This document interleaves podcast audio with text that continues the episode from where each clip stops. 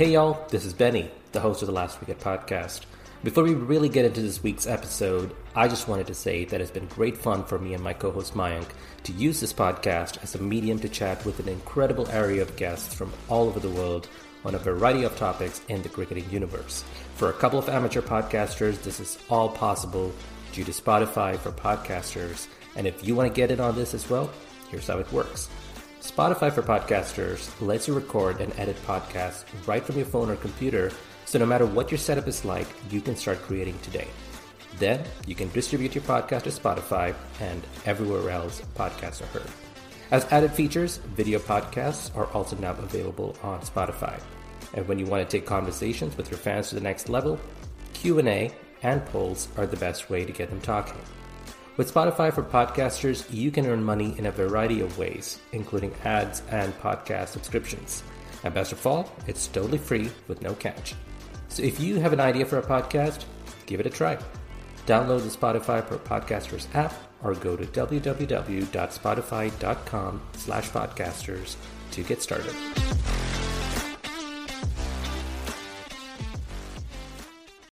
He heads back.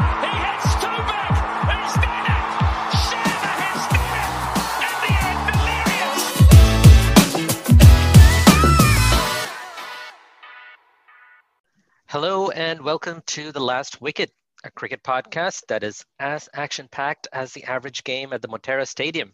I'm your host, Benny, and I'm joined by a few friends Mayank, Hey everyone. Nish, Hi everyone. and Himanish. Hi, and thank you for calling that stadium by the right name. We're going to just leave it there. Uh, this week, we will be talking about the Pakistan Super League, or specifically, we'll be giving an Indian perspective on the PSL.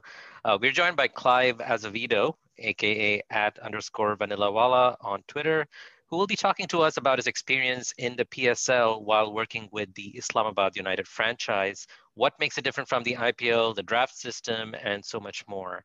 We also get a couple of interesting behind the scenes stories from Clive. Apparently, you don't mess around with Saeed Ajmal.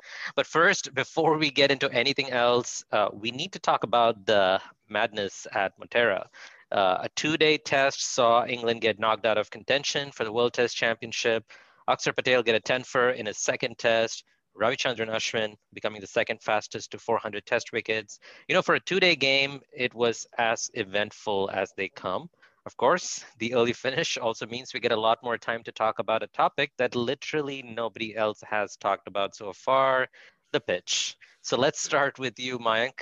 What, what do you make of the whole debate? Um, I mean, I'm not surprised that you know the English media is all over the pitch, and um, uh, we saw that even after the second Chennai test, and uh, it's it's it's almost expected. I feel like they did that even when they were favorites in uh, I think it was like 2019 tournament in England, where you know they were favorites, then suddenly bundled out, and Eoin Morgan came out and he was like, "Oh yeah, the pitch was really weird." I mean, it's it's time they own up and they say, "Hey, we're not enough good enough to play spin."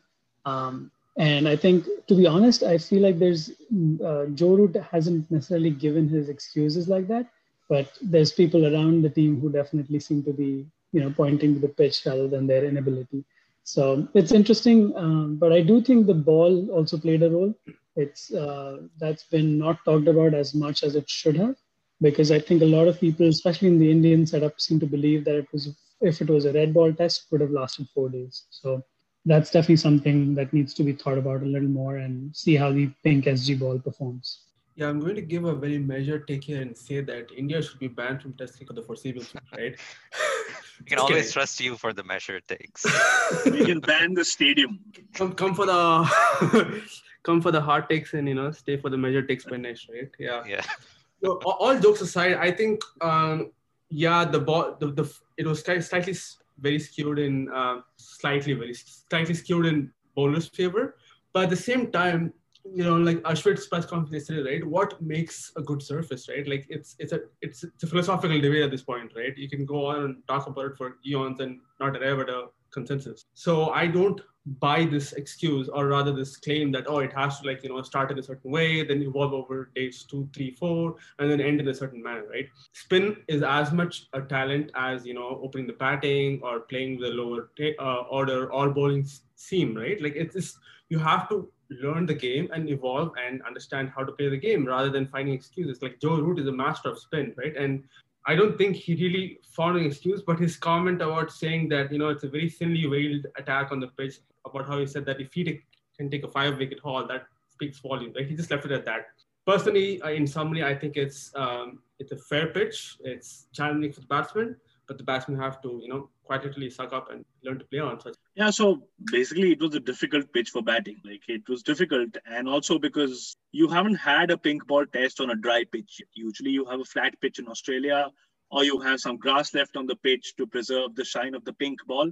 So this was a new thing, and it was tough for batting because a the bounce was a little tricky. It wasn't inconsistent. Uh, it was a little tricky, but mostly the pace of the pitch because of the pink ball was too quick for the batsman to adjust, and both sides had problems with that. So I wouldn't call it a bad pitch because that's that's presupposing that you know a pitch that's challenging for batting is bad. But it was a challenging pitch, and the ball made it more challenging. And someone like Akshar, who is not exactly a classical spinner, right? So a classical spinner is trained to practice landing the ball on the seam, all, and that's right. how you work with it. But Akshar doesn't do that. He has a round arm action. He will land this uh, ball on the leather as much as he lands it on the seam. And with something like the pink ball, which has this extra glare on it, when it lands on the leather, it'll skid through. And then it's physically impossible to play it if it doesn't turn because you don't have time to adjust. And your default technique is to play for the turn. Right. And that's what we see. And I uh, put out a thread uh, yesterday about this that most of Akshar's wickets in the third test were to balls that went straight on because you expect it to turn and play for the turn, but it just skids on. So yeah, it, it was definitely challenging to play the ball, but I don't think it was a bad pitch. Right. I mean, what's a bad pitch? Like, why is it a bad pitch? A bad pitch is defined by the ICC uh, to be something which is dangerous enough to have inconsistent bounce. So something like Joburg, the third test uh, that India played against South Africa, their play was stopped for a while because the bounce was inconsistent, right. and that was rated an average or a poor pitch, I think. So you know the the ICC clearly defined what a bad pitch is. They don't mind lateral movement. They mind uh, bounce which is not consistent. So I don't think it was a bad pitch. I think it's it's whining by the English media which is causing up this storm, and I think we should leave it at that. Uh, as far as Root's comment goes, I think Root got five wickets because they were trying to slog him. Uh, so his five for eight is not really an indication of the fact that the pitch was bad. I think it's it's uh, you know like it's too much noise over nothing, and uh, people need to move on. You know that Joe Root five wicket haul brought back some bad memories for me. Michael Clarke six for nine. Glad it didn't go that right. way. If any English cricketers who are on this tour are listening, or Indian cricketers for that matter, um, you guys will do well to go ahead and listen to KP segment uh, where he talks to Mark Nicholas on Talksport, and it's available in podcast format.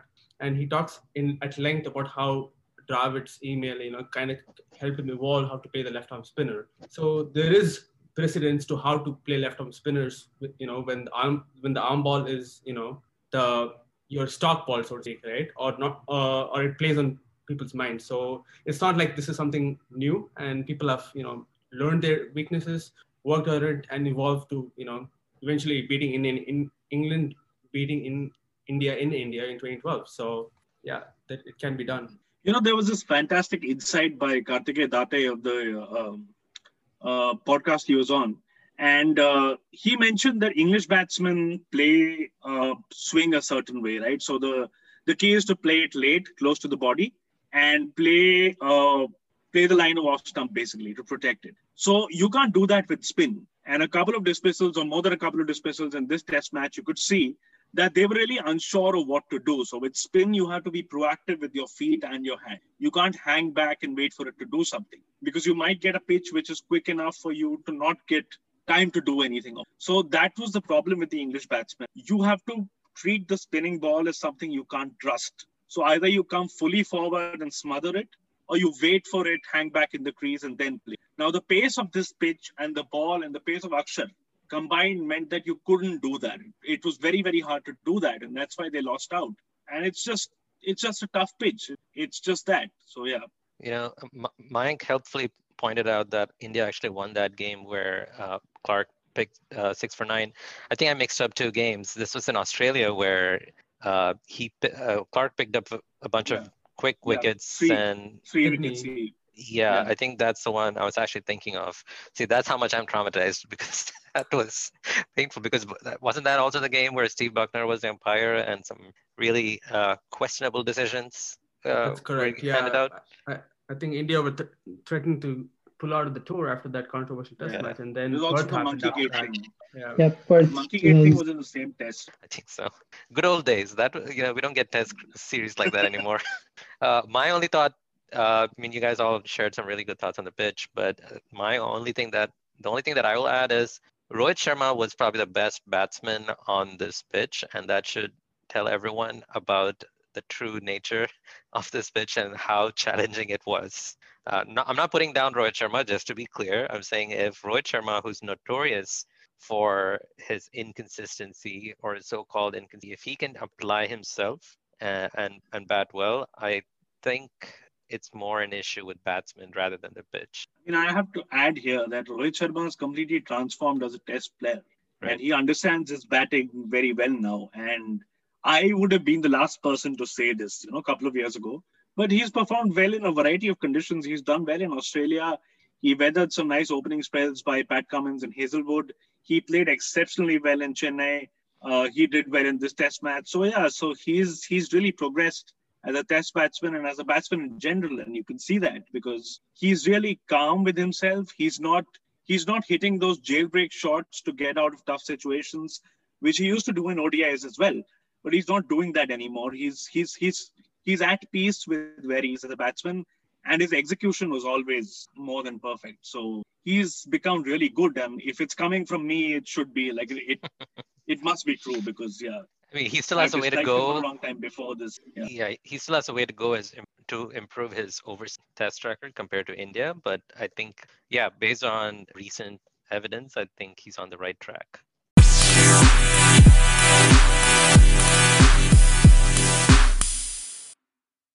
Here at the last wicket, we have been focusing on the Indian Premier League lately, justifiably so, with the recently concluded auction on top of everyone's mind.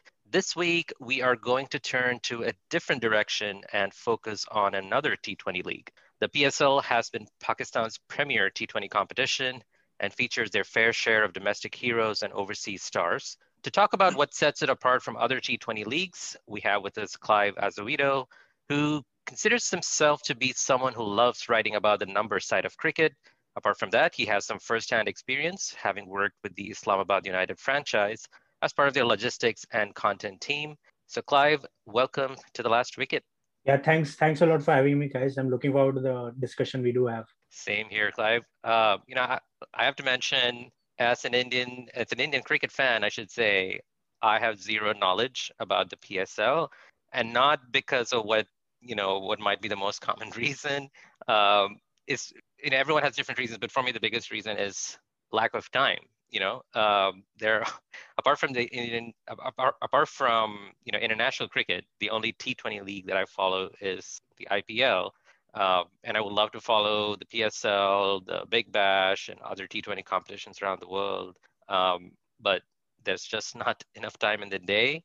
But obviously like you know following it on social media and I have like you know Pakistani uh, friends and Twitter followers or you know I follow people who tweet about the game and you know you get bits and pieces about what's going on in PSL and a lot of the time it's it sounds really exciting and I would really love to know more and I'm sure there are many you know Indian cricket fans like me who you know who, who would love to know more but you know they need a good starting point a reference point from where they can get that information. And since you have some expertise in that field you know we really love to have you on today and to get that information from you yeah, sure. I'm actually looking forward to all of this because Pakistan Super League is like very unique league in the sense that it was it started very late. It just started in 2016. Now this is the sixth season, right. but by, at the time it was ahead of like it was ahead of the major leagues like BBL, CPL, uh, Bangladesh Premier League. so when pakistan super league started it was way behind the other leagues in the world and they had to basically catch up and they started off they didn't even started off in pakistan they had to start it off in uae so they had those uh, you know ish, uh, teething issues you could say in the start of the league but now it is a full grown proper league in their country back home I mean, it's, it's, it's gotten some good feedback from especially like foreign players, right? Because a, a lot of the uh, response from foreign players is that, well, Indian Premier League is, you know, great for batsmen, and then Pakistan Super League is great for bowlers. And, you know, I would love to hear more about that uh, in this conversation. Hi, Clive. Uh, so nice to finally chat Yeah. after having chatted on Twitter and Reddit and WhatsApp for so many years. yeah So I'll just start off with how did you get hired by a PSL team and uh, what is your experience been like as an Indian working for a PSL team? Uh, I've heard that there is warmth between people. Uh, that is that is uh, hidden by all the vitriol and the politics. Is that true? Like, what have you felt over the times you worked there? Okay, so basically, how I got this was uh, I was working. I, I used to tweet a lot about Pakistan cricket, Pakistan Super League as well, because when I was working back in Sydney, yeah, uh, and I used to come back home, this was the only kind of cricket I could watch at that time. So this was, and it was even free to air, not free to air, but it was free streaming, so I could easily watch it. You know, and those games were very close. So I used to tweet a lot about Pakistan cricket. And growing up in UAE, I used to watch Pakistan cricket here and there.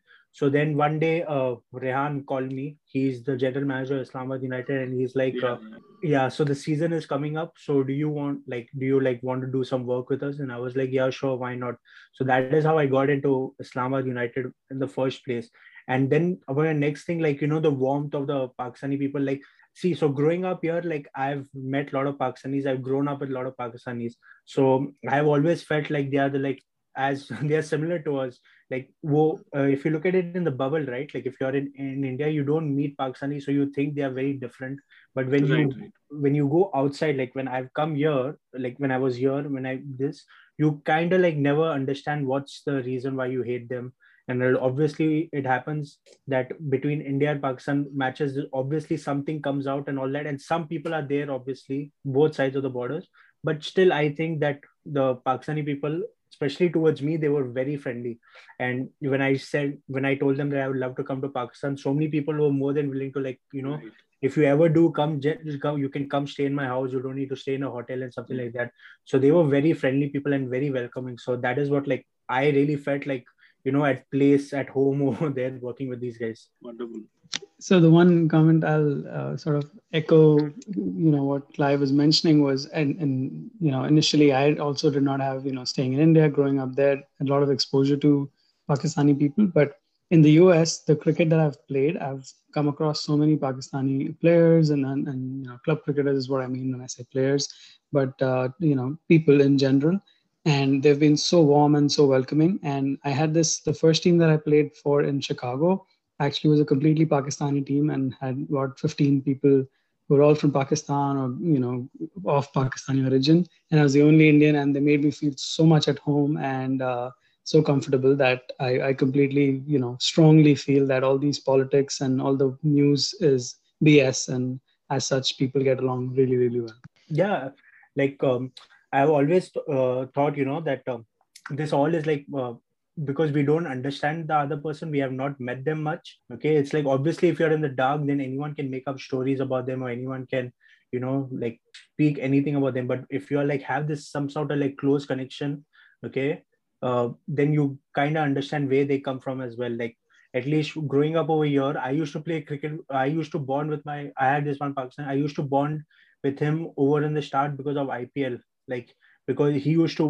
support kolkata i used to support bombay and that's how you know we used to like argue a lot about IPL. So just imagine he's we have come from there to now the state which we are in India where we have constant hate. That is not something which I support and I'll never support it. But that is you know just such a unreasonable hate you have because and even now when I watch the PSL, okay, there are so many people you know who just like mock me. They're asking why you're watching a second class league, why you're watching. They say like a lot of hurtful things yeah, and I don't think so that is justified on any level because at the end of the day, these guys are cricketers as well. Okay, they are earning, they are playing cricket, they, they love the game as much as us. So at least if you can't like respect them on that fundamental level that they are as uh, you know cricket lovers as much as us, okay then i don't think so you know you understand the point of cricket or humanity or whatever it is Yeah, that's well said. Yeah, Clive, I can relate to all of the points you mentioned here and all of others points here as well. Like I spent most of my growing years in Kuwait where I, you know, uh, met and, you know, spent time with Pakistanis and I still remember playing cricket in the backyard with the tape ball and whatever you hear about Pakistani bowlers and their ability with the tape ball, it is 100% true. Now, I'm not any way qualified to like be a good batsman or anything, but boy, they were lethal with the tape balls. yeah that they were uh, something else like you, I, you are a fellow gulf kid so you would realize that right like they were something unique and different about like they used to actually i used to play with uh, some you know like pakistani men who were like 10 15 years elder to me and the way they used to swing the ball was incredible like and i used to ask them how they were like uh, you know there's some tricks and all i can't teach you about it and all that but it was unbelievable how how good they were and all Yeah. Well, let, let's talk about the PSL. You know, unfortunately, cricket for a long time was out of Pakistan since 2008. And, you know, it was held outside of the country until recently. And it, you know, only, I think, was it this year or last year uh, they started holding the games back in Pakistan? so they started host, hosting the games back in 2017 they started one by one so the first 2017 they had the final 2018 they had like four games 2019 they had around 11 12 games and the last season and this season was entirely is entirely being held in pakistan That is that is so weird for me because obviously, uh, as Indian fans or any other country fans, we cannot identify with that feeling where you know games are not being held in your own country.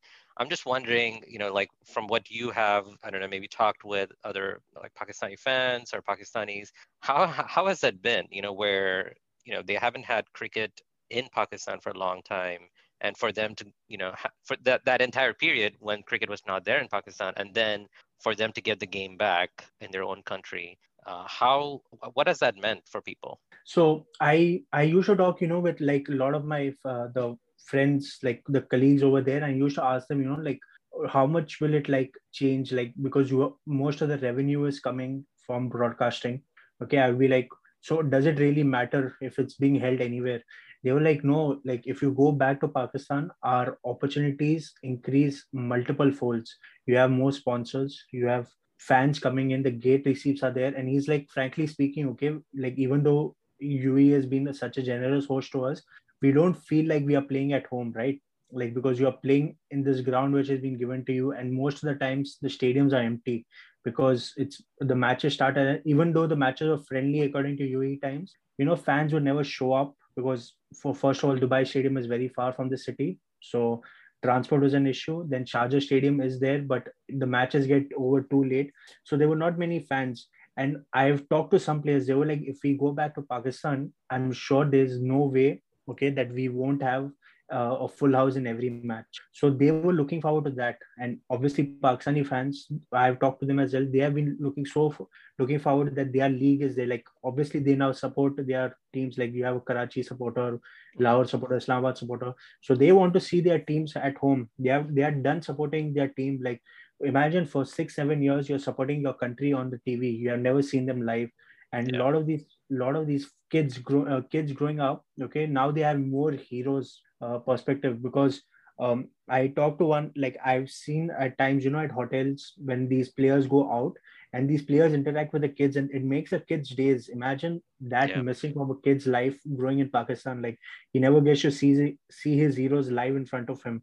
Because when you're watching it on tv you have this perception that you know they are unreal like they may, maybe they are not humans or something like but when you watch it in person you're like oh look i've seen they're doing it. I i think uh, if they can do it maybe even i can do it something like that is going on in their head. So that is the major missing part that all this went missing for so long. It obviously hurt pakistan. It hurt pakistan massively on revenue fronts on a lot of uh, they lost a lot of like you know fan following at one point. Not fan following in the sense but fans kind of started getting disillusioned with the game after a while. You can't see they I never think you knew when they could come lose like that connection, right? Like Yeah, you lose that connection between players.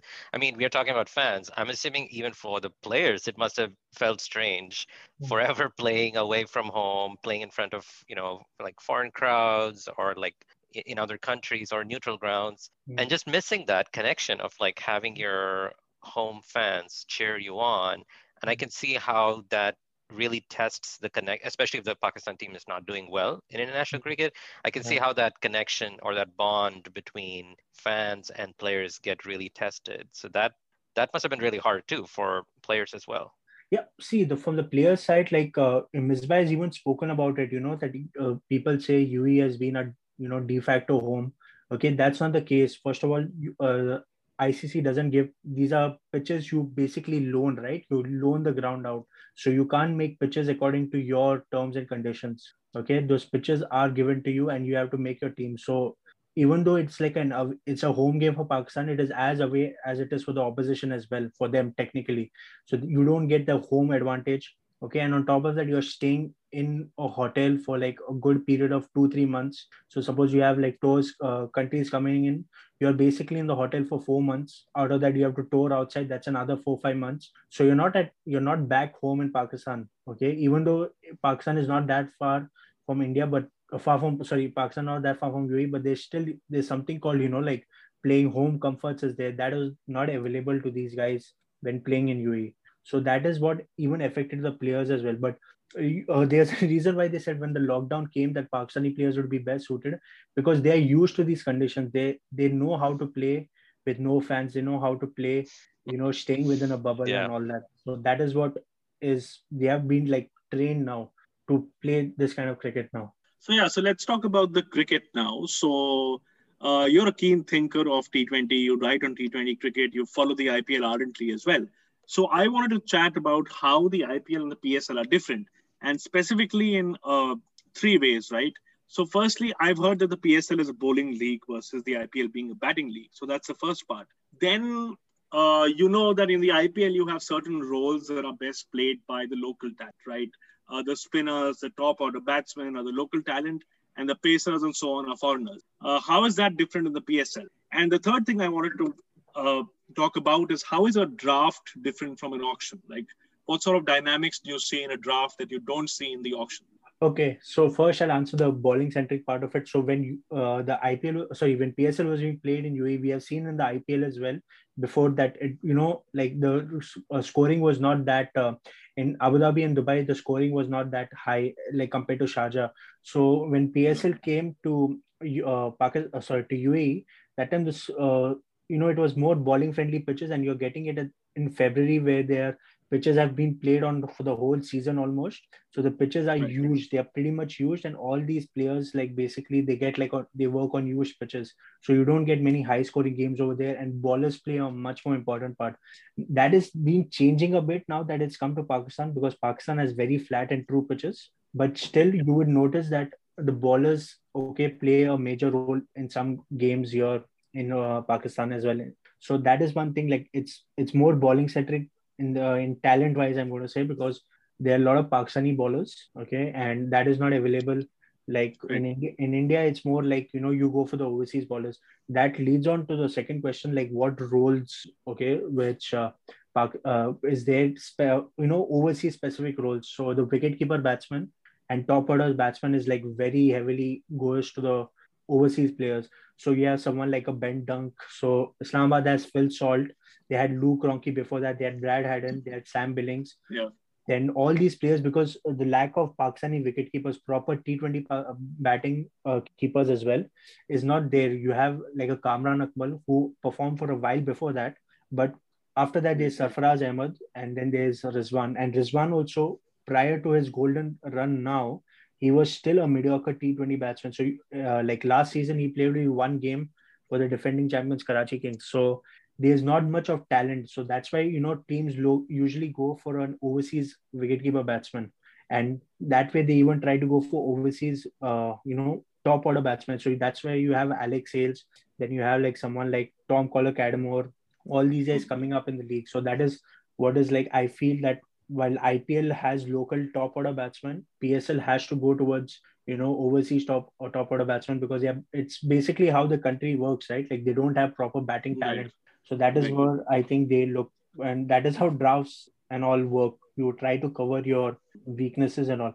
Yeah, and this is what I've uh, the draft and auction dynamic, which I've always been saying that IPL should go towards a draft kind of style. Even though you know, I really personally I find the auction very entertaining Okay, but the draft, like, so what happens basically is the PSL, you have eight retentions. So you can pick 18 players, but you have eight retentions before the draft. So when you get your eight retentions done, you can select along multiple categories. Wherever suppose you want three platinum players, you can select three platinum. But what happens is then you're basically stuck with your, you know, how to select players here and there. So what happens in the draft is that now when the eight retentions are out, all the teams kind of have an idea which players other teams are going to go for. So that is where the draft is much more clear because there are certain combinations players can look like teams can look at and you know if you can't get your first choice, you might get your second or third choice for sure because it's a snake round. It's not like you can't sit back in an auction. You can sit back uh, in an auction of Mumbai Indians if he doesn't want to uh, participate in the first round, he can they can sit back. But in the draft, you have to make your pick whenever your turn comes. So that is why I think the draft is much more flexible than the auction. And and compared to that, like uh, I heard there was this thing that you know the teams like IPL has become very data intensive right now. So there's mm-hmm. some reasoning behind all these auction picks. Okay, while in the draft, PSL at the start was not that data intensive, but over the years we have seen teams you know become go heavily based on data. Like islamabad united was they have two guys basically who were they said they use the numbers to make their picks to make informed picks. Multan multan sultans last year had a tie up with CricViz and that's how they got their uh, uh, one of the best psl sides according to me. So that's how they got so that is how the draft you know enables these teams because in draft even in drafts you can have this like you know local or overseas players very good value picks and well so that's why I feel just if even if IPL could give draft a chance, it would have been better. So it's almost like a complement to the IPL, right? Everything is like what you don't do in the IPL, you do in the PSL. So like bowling friendly, local talent is bowlers, overseas talent is top order batsmen. So it's very interesting. Yeah, it's that, very interesting to follow it. That it's, it's like a complete opposite of the IPL if you look at it that way.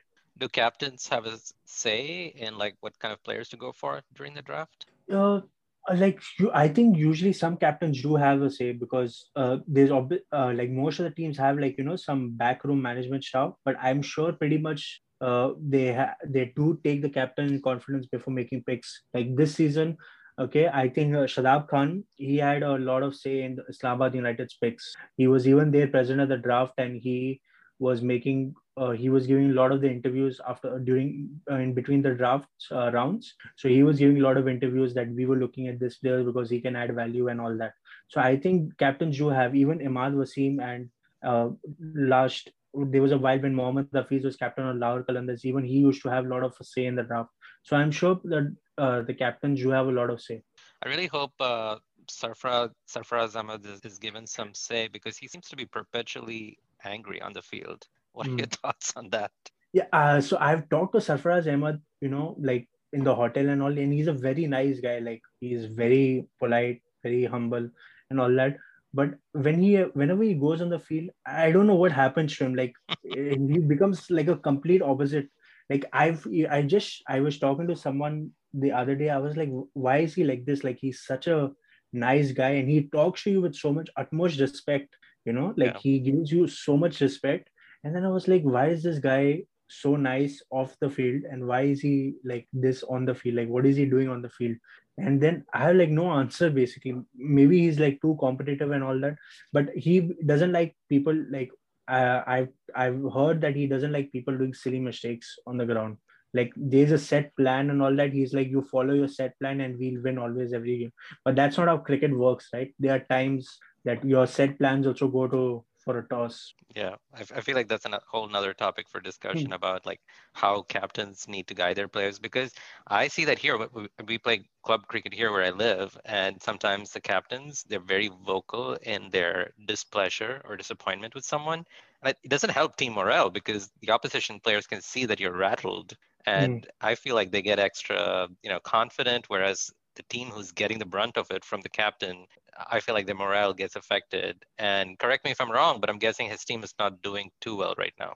Yeah, his team uh, are right now bottom of the table. They have lost three games, uh, okay. three out of three games. So yeah, and even last season they didn't perform well. They were the they were fifth out of six teams. So yeah, Surf and, and, and leave that all that aside. Sarfraz is under immense pressure as well because he was let go of the Pakistani captaincy. He came back into the side, and that too also many people said that he came back into the side because teams were taking you know like an extended squad because of the COVID bubble. So you so because of that bubble, you get like you're taking more players than you actually need. So there people are saying Sarfaraz was picked only because of that. If there was no COVID, there was no Sarfaraz as well in the squad. And now that Rizwan is also doing well, there there's huge pressure on him to you know make like what are you doing? Yeah. Okay, what are you when are you going to step up now? And that's Right. why he's like opening opening for Quetta, coming in the top four and all that. So all that I think that pressure is more. I think it's more that pressure showing right now on him because even even in, when he was no, even when he was captain, he was used to be this vocal, but in the last three games, his behavior on the field is a bit shocking to say the least. I mean, especially I feel like the brunt of his, you know, uh, ire, so to speak, are younger players, right? Like Hmm. younger, inexperienced players. I mean, and, and speaking of which, you know, in India, the IPL has kind of helped bring many unknown or emerging players to the fore as far as public perception is concerned. Does the PSL, you know, does it do something similar? Has it brought to attention, you know, some young shining talents in Pakistan? So, so the about the PSL, right? They have this thing called the emerging player pick. So you always have to have one emerging player in your playing eleven. Yeah. So when so when you go to the draft, you have two two picks of emerging players. So you either pick a under twenty one player or you pick a player from your talent hunt, and those two players go into your emerging round. And you have to play one of these two players in your eleven regardless. You have to play these one of these two players. So that you know what basically happens is that these teams now are more focused on you know even scouting for like hidden players so that is why you have someone like Haider Ali even though he was the under 19 captain for Pakistan he he was a big pick because as an emerging player he showed that what he can perform. And um, he has done well in last PSL this PSL as well. He even made his debut for Pakistan. Then I I'll name some players. There's Hassan Ali who was an emerging player. There was Shadab Khan emerging player. Then you have Shaheen Shah who is an emerging player. You have someone like Mohammad uh, Imran, who's the Zalmi emerging player. So what happens is that you know fans are also more involved. Okay, they they also are trying to look at emerging players who could you know help improve their side in the coming season or you know be future picks of Pakistan. And all these emerging players have gone on to play for Pakistan at some stage or the other. So that is why I think that you know PSL has gone out of the way. Like IPL after a few years, IPL started focusing on younger players, but PSL has made sure that the that even younger players benefit early on on the league stage. There's one interesting story of Hassan Ali. So when Hassan Ali started off, right? So he came, he was bowling well. He and uh, Peshawar Zalmi sent him for the press conference, and one of the reporters said, uh, "Who is he?" Okay, and he he got pretty embarrassed. Like Yeah. he was first of all embarrassed. Even though he bowled well that day, he was not man of the match, but he was pretty embarrassed that why am I here and all that. So he didn't say anything. He answered the questions and all, but he, he kept that in his mind. The next uh, next game, he got a man of the match performance, and then he came, and that same journalist asked him a question, and then he said, "Are you happy to have me here now?" And that is what basically. That's still very polite of him. yeah, yeah, that is actually very polite. But that is what you know, like if uh, Hassan Ali would have never gotten a chance if there was no emerging pick. So these kind of picks, you know, make sure that your emerging players pay and you they you put them under the pressure of the PSL and you push them to perform. Is there any new player that you're excited about who's still not kind of made a big name just yet, but someone who's kind of in the sidelines and you think is really gonna make a name for himself? Okay, so from this season, sorry, I'm going to talk about this season. We have uh, Mohammad Wasim Jr. He's a he's a fast bowler and a hard hitting all rounder. Um, Abdul Razak has one point said that he's the fastest bowler in the domestic scene of Pakistan. So he's someone I'm actually looking forward to because he can bat a bit as well. His batting is the asset as well. So he's someone who can easily come up uh, to the Pakistan team. Then there's this Shah Nawaz Dahani, who is from he was playing for Multan Sultans and he's from uh, Sindh. And he has been he has been really quick. Like if you see some of his videos and see some of his bowling in this PSL, he bowls really quick. So these are the two names, you know, I'm actually looking forward to like, you know, make a step for Pakistan because uh, Pakistan, if we, we look at the Shaheen Shah Afridi, he's been bowling consistently. And I think it's fair time that you give that guy some rest and, you know, try and at least find out your backup options or look at youngsters of the future. There's even Nasim Shah as well. And Mohammad Naseem. And Naseem Shah is well known and Mohammad Hasnain also, also both these guys have played for Pakistan, but these guys are still, I think, not made that upper level. They are still like they're still like you know question marks about you know they are available, they are you know suitability for the international level. And I think these two guys are very young, so it's just a matter of time till they actually you know crack the code of international cricket and make it there. Pakistan will never lack for uh, a good fast bowler. I think that much is clear. I don't know for how much longer, but uh, I, I, can't remember the last time they did not have a quality fa- fast bowler. Yeah, that's there was they they lack they do like batsmen, but fast bowlers they, you'll see every every season someone of the other has a right. proper fast bowler in their setup and a new one. And even though they might disappear after a while, but they have like a proper you know like a tram a train of like fast bowlers coming through at every level. I remember this under 19 World Cup uh, a long time ago.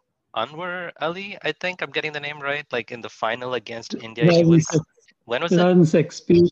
2006 when uh, I think Piyush Chawla was India in the India's 11, and I think Pakistan got bowled out for 109 or something, and India looked comfortable until they got bowled out for 93 or. He was he, he was swinging the ball like crazy, and I was like, he's gonna become a great fast bowler, and then I don't know where he is, but there's always someone else in line and someone else to take a step up. So yeah, it's crazy. Yeah, so we were talking that day about the Pakistani media and uh, their attitude towards the PSL, and you were telling me that they don't cover it at all and they don't pay heed to it.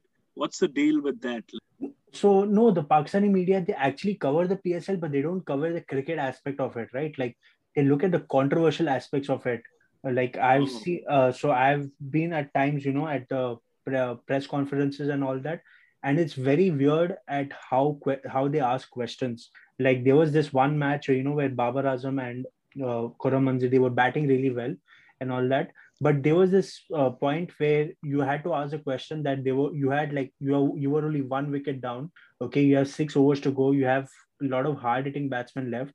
Why were you still knocking about? So I don't understand why you couldn't ask that question. They were asking the question of, okay, what did you tell Babar in the middle that time?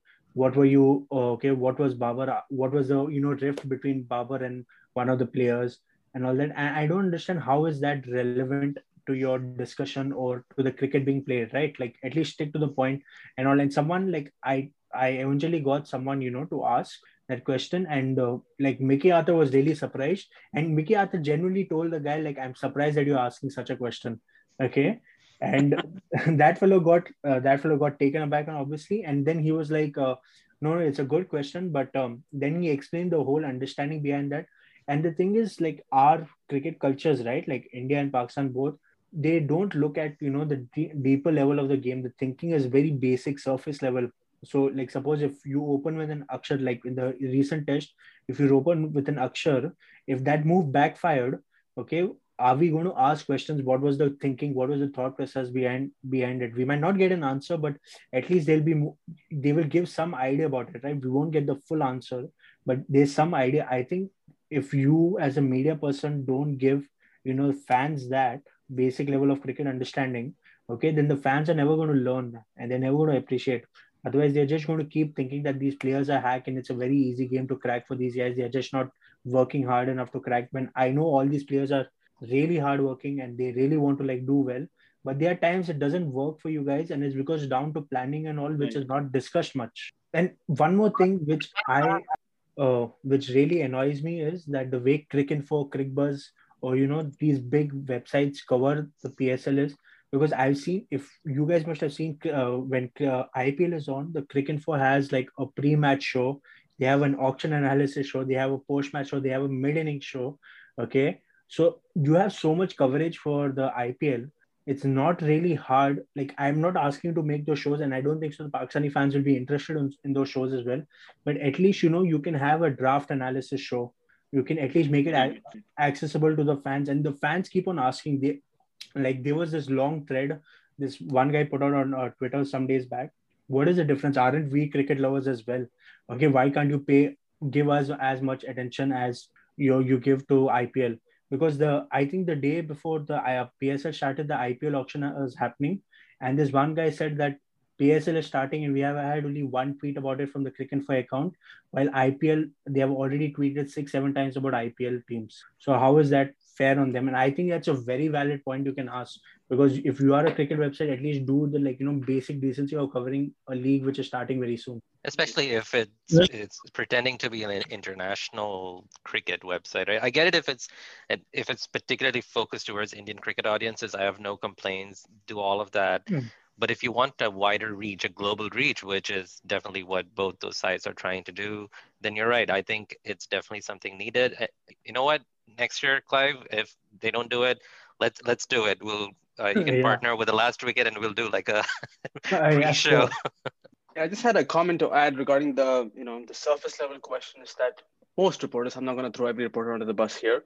It's because you have to work backward, right? Or from their perspective, they are driven by not cricketing motives to ask questions. They're driven- driven by like you know that if they can irk a player who's just you know coming after a defeat or something and get a reaction out of him, that's their you know viewer count going up, right? And if Yeah. that drives your questions, then you know that's fundamentally wrong, right? And that's why we don't really focus on the process or the thought process. You know, even if regardless of the results, right? The outcome is immaterial in, when you're thinking about thought process, right? Yeah. So if as long as you get an you know irritated reaction from say Safraz or whoever, right? Like um like Ashwin today recent t- today this morning I guess it was an interview Yeah. and he kind of like you know had a moment where he didn't really appreciate the presumption in the question and he answered honestly right and that's going to increase viewer viewership so if that's what driving your numbers then we're never going to get sort of like you know deep dive questions that we can ask in this medium here Yeah, that's actually a very good point because yeah, I, I saw the Ashwin question you're uh you know reply you're talking about, and yeah, like if that's what works and suits a board, that is what you're always going to get. But that's a vicious cycle. Like I genuinely think because Australian media doesn't mind asking players these questions, and the players love answering these questions as well. Okay, so if you can, if not, at least get like some people should be able to ask. I think the Cricinfo guys do ask them at times. Okay, but I've it, it's mostly missing at least in the pakistani media it's mostly missing or absent That's how media works in India and Pakistan, right? You get the sensationalist bites, and then you have shows like Vish Kanya Anushka ne kiya Virat ke form ko dhast, and so on. That's how media works. That's how they want. Mm. That's what they want from. It's unfortunate, but yeah. So I guess um, that's that's really interesting because I, I can still somewhat see like international media doing that, but you know it's it's pretty shocking to see that even Pakistani media does that. Um, but so sort of going more into the PSL itself, uh, you know, I, I don't follow the BBL a lot, but I keep reading about these you know rules that they have, whether it's the power surge or bash boost and and all of that. Um, anything specific in the PSL, and I, I know you already mentioned, you know, one emerging player has to be in the 11, which is pretty awesome. Uh, but anything other like rule wise, which they've modified, anything interesting that uh, comes to mind? no the psl doesn't have any major they are like pretty much gun gun barrel straight with t20 rules. They have not changed anything except the emerging player pick. They don't have any other rules. But you know like that being said i think that the power surge was a good addition in the bbl okay? And i wouldn't mind that being you know taken around other leagues in the world. So if psl is able to do that first then fair. And another rule i would personally want is one bowler being able to bowl five overs. Like i would love that actually because that changes the whole dynamics of the game I think you're just thinking about Bumrah bowling five for Mumbai, man. I don't know. Oh, But, just, uh, just imagine that There's no, no team I mean, I would be okay with that if that is extended to India as well. Then I'm good Yeah. with Bumrah bowling. Um, Mumbai but, don't uh, need Bumrah to bowl five overs. They're also- okay. That's As also is. but so that sort of brings me to uh, a bigger question that I've always had about T20s, and you know I've always believed that since it's been a smaller version of the game, it's going to be very crucial to expanding the game up, uh, uh, you know, past these whatever 15 odd nations that play it a lot and are passionate about it. Um, so I've always thought of you know adapting these rules in a way that it becomes either more attractive to the crowd or like enhances some specific skill. And I know in, in the US, like they have March Madness, which is different from NBA, and they have these slightly different rules, which makes March Madness extremely exciting um, and you know unpredictable. So, what are your thoughts about that? And really, it's not specifically a question for PSL, but T20 cricket in general. And what do you think can be done apart from you already mentioned the five over for one bowler rule, uh, which can you know make this game one exciting and also maybe help players focus on uh, honing one specific skill. yeah so uh, the thing which I have like a lot of T20 leagues are happening right now is like it's becoming a very you know chase friendly. Like if you win the toss and you decide to chase, then you're more likely to win the match. And I don't know how you could you know like bring that back into balance. At least make it 55 uh, 45% at least to the bat because the PSL now we have had 10 games and all 10 teams are won by teams chasing. They have won the toss they have decided to bat first and they have sorry decided to chase and then go on and chase the total irrespective. So i don't know what you could do that. Maybe you could uh, do something different on the sense that um, in the if you're bowling for if you're uh, bowling in the second innings you can have like you can have a player change or something like that. Like you are allowed an extra player maybe or something like that because i think it is too unfair on the team batting first on how obviously you know there'll be calls that the team batting first has to adapt but i don't see this going for a long time away that you know chasing teams are going to benefit from this because chasing teams are you know Himanish has put I've written a lot of articles about it as well that chasing teams are more aware of their resources and they know how to like allocate their resources for chasing down. So I don't think so. There's anything we can do per se to change that, but that is one thing. That is one like huge issue. I I want to be addressed as soon as possible because T20 cricket is more nuanced than just, you know, like win toss, chase, and then you win the match. There's a lot more thinking in that. And I would like to see that, you know, being played. I want it to be a battle of, you know, skill more than luck.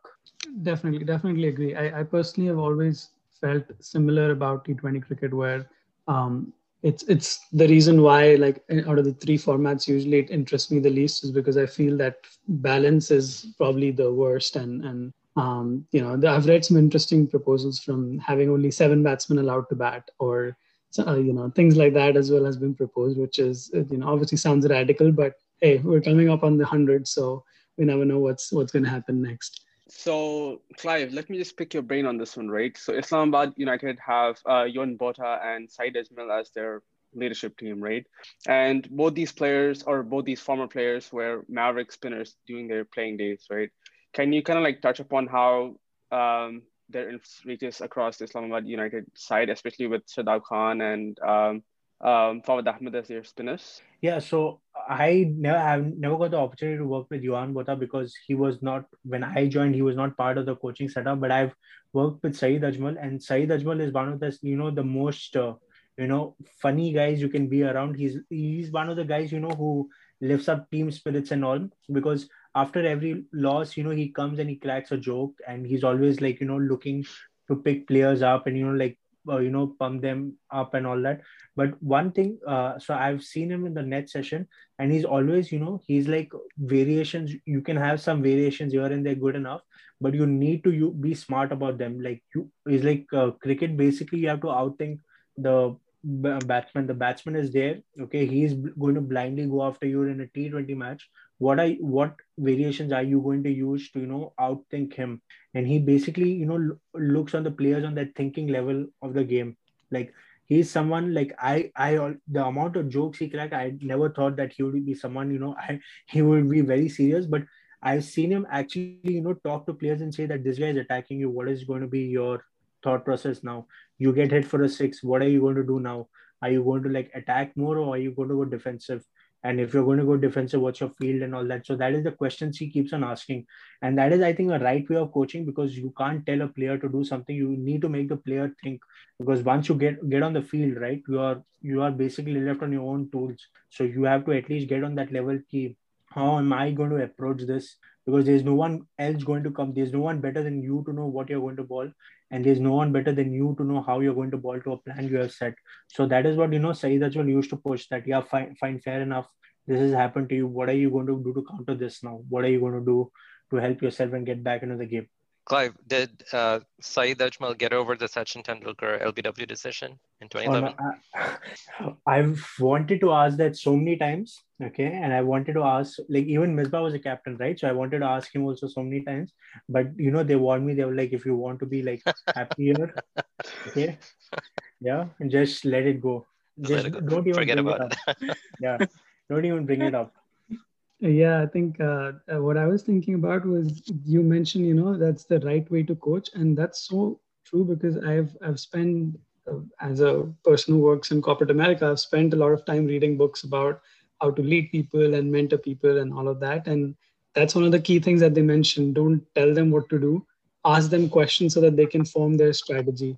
And so it sounds like you know Ajmal understands that, and and he knows that you know it's not about him saying I did this in 2014 and this is how it worked and this is why you should do that. Instead, he's saying what what can you do? What is your strength to adjust to this? So that that sounds like a very solid coach in that sense.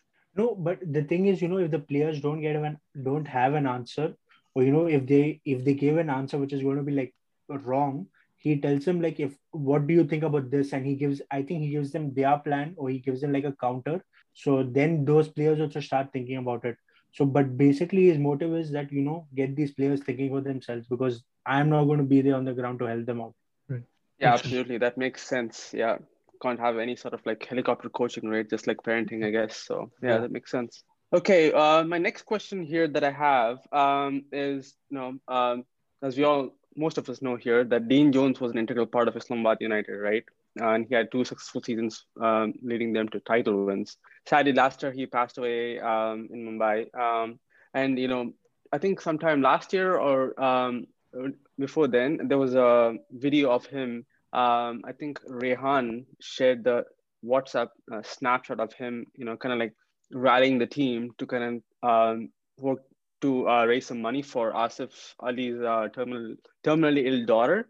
So that kind of like shows a very uh, human nature of Dean Jones, right? Did you ever have a chance to work with him? And yes, could you like talk about his influence on the side? Yeah, so I've worked with him, and he's like you know one of those uh, guys, you know, like very like fun loving and all that. Like so, he would always like uh, always he would always tell these guys, okay, that uh, I'm going to play golf today, so I'm going to join you guys straight at the ground for training sessions and all that. And he used to hate coming to Sharjah for training sessions because basically you can't like go play golf and come straight to the ground or to Sharjah ground for practice. So he was he used to be like, oh, why you're playing in Sharjah? You know, right? You can play in Dubai. I can join you guys straight from golf and all that. So he used to love playing golf. That is one thing which I want to get take away. And then he used to always like once there was this you know there's this thing called you know scenario planning scenario scenario sessions and all that. So basically they, you put these like your death ballers and your death batsmen and tell them that we have to score 60 how the ballers are going to defend how the batsmen are going to chase it down. So he gives them scenarios like that. So once i was sitting on this uh, sitting with him on the side he's like what do you think is going to happen? Then um I was like, obviously, like I was explaining that the ballers are good. I think the ballers will take it he's like yeah but you do you know that this guy has an in, slight injury? He might not be able to fulfill this ball properly. And i was like really? And then he was like yeah. He's like just watch it okay? Just watch this whole over and you will see that he won't ball it even once. So i watch it and that guy never balled. He's like these are the small small things you need to pick okay? He's like suppose if we players have injuries you don't like. That is why we never talk about our injuries. Uh, or sometimes if a player does have an injury it is not brought out in public and all that because it's it's like a hidden advantage you're giving away. That is one thing uh, he told me. And I remember once, so Islamabad Lahore Qalandars had this like what thrilling super over match and which we won in the end. So Andre Russell came out and he finished it with a six. So when these guys were going down, and I told him, Coach, well done. And he's like, dude, okay, these guys are insane, huh? They have balls of steel. And I was like, really? And then I was, and then you know, and then I was like really shocked. He's like, man, I could never do what this guy does. Seriously, crazy player, crazy player, and all that. And he was like really pumped and excited about it. So then uh, that is one like all, he was always looking for like you know joy in these small things and all that.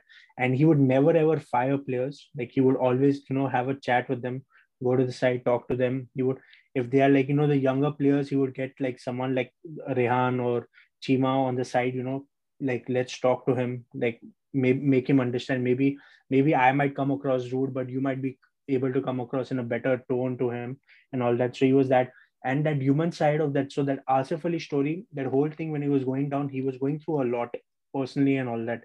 And we as a team we saw it. And a lot of these media people kept questioning Asif Ali's spot in the Pakistan side because the World Cup was coming up, right? So there were real questions about him being picked for the Pakistan side. So they kept asking him about if he'll be picked. They would play. I remember they were, you know, fans at the grounds. You know, they were, uh, you know, like basically, you know, harassing him or you know, abusing him and all that. And when you are a player, you have like a lot of personal. Like I, that's one thing fans never get.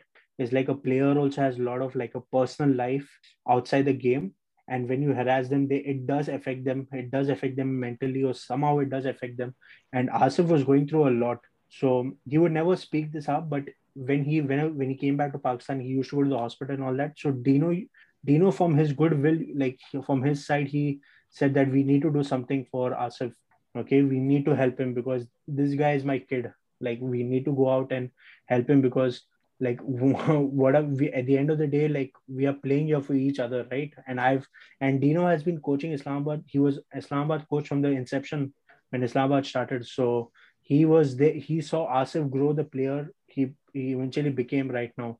So he had that like you know connection and he was more than willing on a human level to go and help him out. And you guys must have even seen that press conference after islamabad got knocked out in 2019 where he eventually says that you guys please be nice to asif okay? He's a good kid. So that was very emotional and also he connects on a personal level like he'll get down to the players level. He understands what is he wants to know about their personal life is there anything he can do to make make them better or like you know make them feel comfortable and give them their space to perform so that is one thing and he was never like one thing which i really like liked is like if you failed he was never ever the kind of guy who would come and like you know have a go at you as long as you did your job so Asif Ali's job was basically, you know, the high risk job, right? You're a hitter. You can basically get out. That's basically what Rishabh Pant has been going through for the Indian side.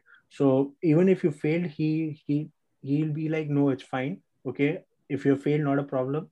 At least you did your job. You try to do your job. That is what matters to me. He doesn't care if you he doesn't care if you uh, care that if your job was to score like quick fire 20 and you come out 20 or 20 he's going to he's not going to like it but he's always going to support you if you do the job even though if you have failed at it at least you try to do your job awesome thank you for sharing those anecdotes yeah, Yeah, that that's was so amazing. I think I think that perspective was quite great. And there's a lot of stories that people don't know about Deano, and uh, we are lucky to have you and have Yeah. these stories out here. So yeah, so finally, I wanted to talk about Pakistani Twitter because it's it's to be frank, it's lit. It's full of good memes, good Mm. content. So can you tell us about that and how it's a little different from Indian Twitter? yeah so so on? uh, indian cricket twitter right like they they are also very pretty pretty good at memes and all that but i when i joined like when i used to be part of the like psl watching and i used to follow all these guys right? Their twitter game is on another level okay? They go and find jokes and they are quick at finding those it's not like you know like after a day or two you are quick. Within half an hour you have jokes ready on particular events already okay? And it's they are so quick and they it's basically a mix you know? Like you might find some you know smart people like you on pakistan twitter you'll find like a lot of guys who are breaking down the game. And on the other spectrum you'll find a lot, lot of guys you know like making memes out of the game. So there's like a lot of thing. If if you are coming to follow you can follow like a wide variety of you know perceptions or you know understanding of the game as you wanted so you are going to like have a really good time following the game if you're if you're within pakistan twitter. And I think it comes from a place of, you know, like how you process your emotions. I feel like, uh, especially fans of teams who do bad, I hope Pakistan fans don't jump on me for this, but I feel like, especially if your team hasn't been doing well, like one of the best ways to process that, you know, is process it through humor. And I think it comes Yeah. from there. And, and I think a lot of fans, even from India, at times will identify with that. yeah, like I've noticed one thing, right? Like, so when I've been watching games, like I'm like weirdly very confident about how they might do, like how Islamabad might do, even though we are like we are in a bad position. I'm weirdly confident about it. But I've seen like a lot of Pakistani fans who have like given up. And I genuinely asked one guy, why are you like this? And he's like, bro, support Pakistan for 15 years, you will be like okay. He's like, you have been supporting India, you have had it good for a long time okay Yeah. so you're weirdly confident about weird as uh, weird weird as hell positions we are not confident we are even confident that we are going to lose a match from a winning position where we can never be like you and all that so yeah and your point of humor uh, using humor to process they have been losing for a while so i think that's what like no offense but they that's what i think is their best coping mechanism That's right. Yeah, I just had a question for you, Clive. It's Kind of like to the topic, I guess, or not really to the topic. But um, so now that this Pakistan uh, PSL six is happening in Pakistan, are you going to be working? Are you currently working remotely, or will you be there on site at some point in time? No, no, no. I'm working remotely. So basically, I'm doing match reports now. So my job is like completely shifted from what earlier, at least I used to be more involved with the, the team in the sense that I used to like plan practice or sorry plan some practice sessions or whatever.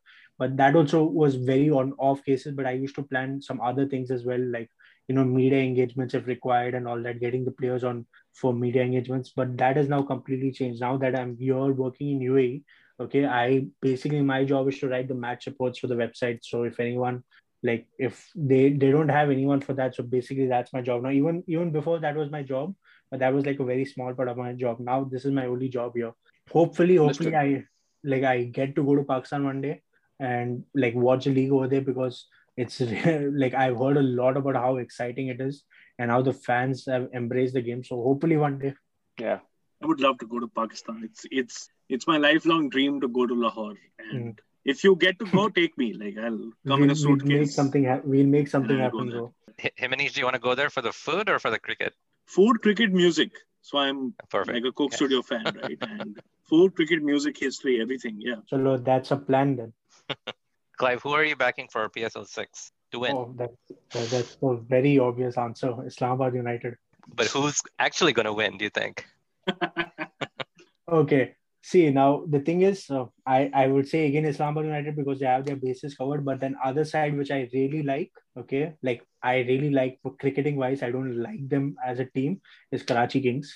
Okay. Okay. Because Karachi Kings have have they do have their bases covered in every sense. They have a backup fast bowler, even their ba- backup fast bowler, backup batsman, their local overseas uh, like you know overseas players as well. All these guys who are not in the playing 11 could easily make playing 11s of other sides. Yeah. So that is where i feel that even if there's an injury or something happens they are still a very strong side to beat. So and they are proving themselves. They have babar azam sharjeel khan mohammad amir imad wasim dan christian mohammad nabi so they are like a very well proper stacked team so for them not to win this psl a lot has to go wrong at least i'm sure they will finish top two in the league stage but since the playoffs is lottery, so it's more about luck in the playoffs, which I think luck is not discussed a lot about in cricket. Okay, it will be like unless there's luck is not their way. If sorry, if luck doesn't stop them, they are going to win the whole thing. All right. Well, we'll leave it there. Uh, Clive Azavedo, thank you again for joining us to talk about the PSL. Uh, I hope that our listeners who aren't too familiar with the league found this conversation as illuminating as I did. And for our listeners, you can find Clive tweeting on the game at underscore vanillawallah on Twitter. And Clive, we do hope you will come back on the show again, you know, to For sure. we hope we can talk more about the players in each teams and all of that. And for your sake, I wish Islamabad United all the best for the remaining games this year. Yeah, thanks a lot. Thanks for, and thanks for having me, guys. It was a lovely session of uh, uh, conversation, and hopefully I'll be back soon if you guys are willing to have me on. Absolutely. It was very enjoyable. Thank you. Thank you. Thank you. Thanks.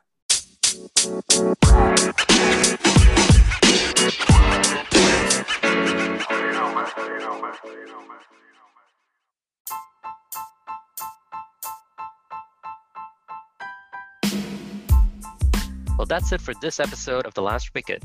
Do subscribe to this podcast to be notified of new episodes. Follow us on your social media feeds and do spread the word about the show. For more details, please visit our website at thelastwicket.com. Once again, thank you for listening, and we hope you come back for more. From all of us here at The Last Wicket, have a great week.